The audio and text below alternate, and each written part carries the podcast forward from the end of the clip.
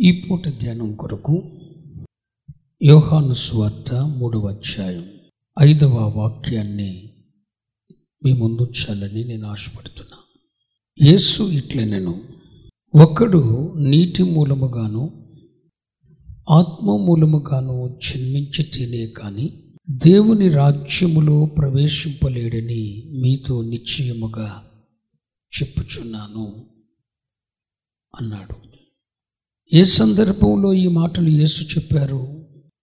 అదే యోహాను సువార్త మూడవ అధ్యాయం మూడవ వచనం. అందుకు యేసు అతనితో ఒకడు క్రొత్తగా జన్మించితేనే కానీ అతడు దేవుని రాజ్యమును చూడలేడని మీతో నిశ్చయముగా చెప్పుచున్నాను.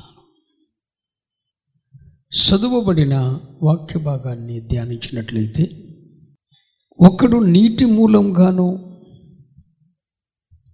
ఆత్మ మూలముగాను జన్మిస్తే తప్ప దేవుని రాజ్యములో ప్రవేశింపలేడు. అంటూ ఒక ధర్మశాస్త్రోపదేశకుడు సన్హి సన్హెద్రిన్ సభ అధ్యక్షుడైన నికోదేమస్తో ప్రభు మాట్లాడాడు. ఈ సందర్భంలో క్రొత్తగా జన్మించటం నూతన జన్మను గూర్చి మాట్లాడుతూ యేసు ఈ మాట చెప్పారు. ఈరోజు చాలా క్లుప్తమైన సందేశం మీ ముందుకు తీసుకుని వస్తున్నా. ఒకడు నీటి మూలముగా నీటి మూలముగాను ఆత్మ మూలముగాను జన్మించే తప్ప. అంటే మనుష్యుని బీజము వలన పుట్టినవాడెవడు కూడా నిత్యత్వానికి పనికిరాడు. నిత్య నిత్యత్వానికి నిత్య రాజ్యానికి దేవుని రాజ్యాన్ని చూడాలన్నా అందులో చేరాలన్నా క్రొత్తగా జన్మించాలి.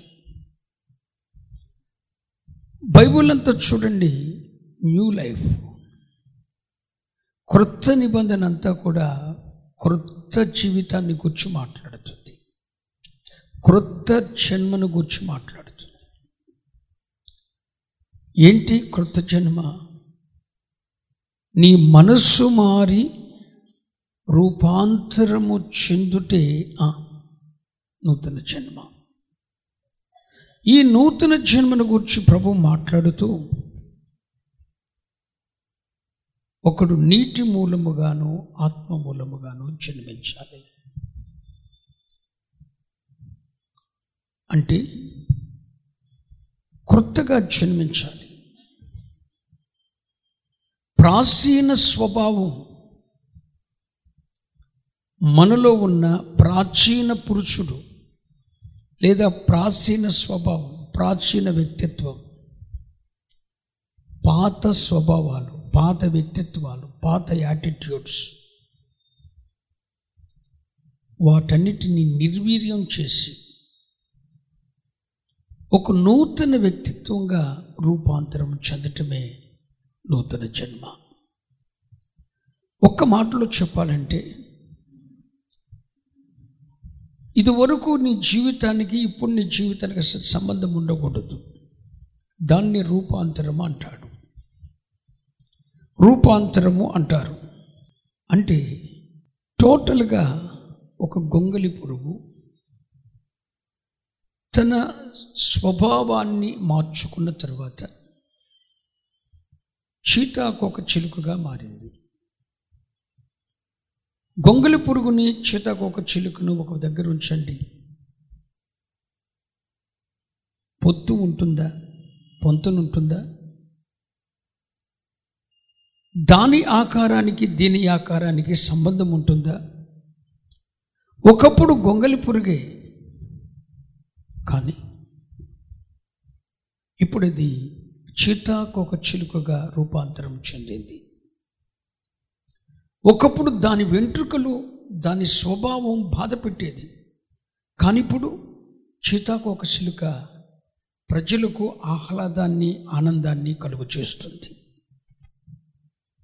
గొంగలి పురుగుగా ఉన్నప్పుడు పంటకు నష్టం ఇచ్చింది ప్రజల శరీరానికి దురదలు ఎలర్జీలు నష్టాన్ని కలుగు చేసింది కానీ ఇప్పుడు చీతాకోక చిలుకగా తన శరీరాన్ని తను నలగగొట్టుకొని చీతాకోక చిలుకగా ఎప్పుడైతే రూపాంతరము చెందిందో మార్చబడిందో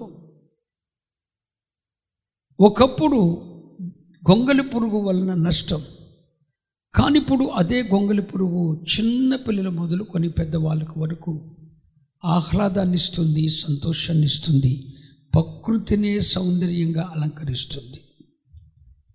ఇలాంటి మార్పు ఎవరిలో వస్తుందో? వారు మాత్రమే దేవుని రాజ్యాన్ని చూస్తారు దేవుని రాజ్యములో చేరతారు. అని ప్రభు చెప్తూ ఒకడు నీటి మూలముగా జన్మించాలి అంటాడు. స్తోత్రం చెప్పండి. నీటి మూలముగా.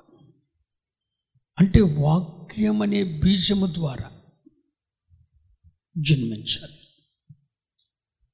మీరు యోహాను స్వార్థను చూసారా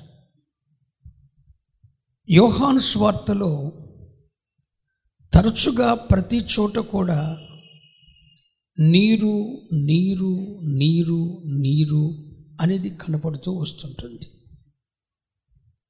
మూడవ అధ్యాయంలోనేమో నీటి మూలముగా జన్మిస్తేనే తండ్రి రాజ్యంలో ప్రవేశిస్తారు అన్నాడు. నాలుగవ అధ్యాయంలోకి వచ్చేసరికి చూడండి నాలుగవ అధ్యాయం పద్నాలుగవ వచ్చనం నేనిచ్చు నీళ్ళు త్రాగువాడు ఎప్పుడును? నేనిచ్చు నీళ్ళు త్రాగువాడెప్పుడును దప్పికొనడు దప్పికొనడు నేను వానికిచ్చు నీళ్ళు. నేను వానికిచ్చు నీళ్ళు. నిత్య జీవము నిత్య జీవమునకై వానిలో వారిలో ఊరెడి. నీటి బొగ్గగా ఉండునని. నీటి బుగ్గగా ఉండునని ఆమెతో చెప్పాను. చాలు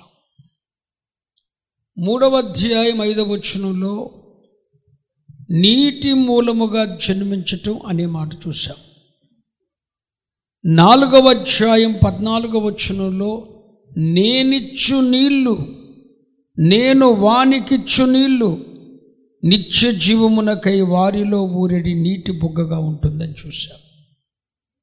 మరలా రండి. ఏడవ అధ్యాయం ముప్పై ఎనిమిదవ వచనం. నా యందు విశ్వాసం ఉంచువాడెవడో లేఖనము చెప్పి లేఖనము చెప్పినట్లు. వాని కడుపులో నుండి జీవజల నదులు పారునని బిగ్గరగా. జీవజల నదులు పారునని ఇప్పుడు నేను చదివించిన మూడు వచనాల్లో కూడా మీకేం కనబడుతున్నాయి? చెప్పాలి. నీరు. నీరు కనబడుతుంది. నెంబర్ వన్ నీటి మూలముగా జన్మించటం అనండి.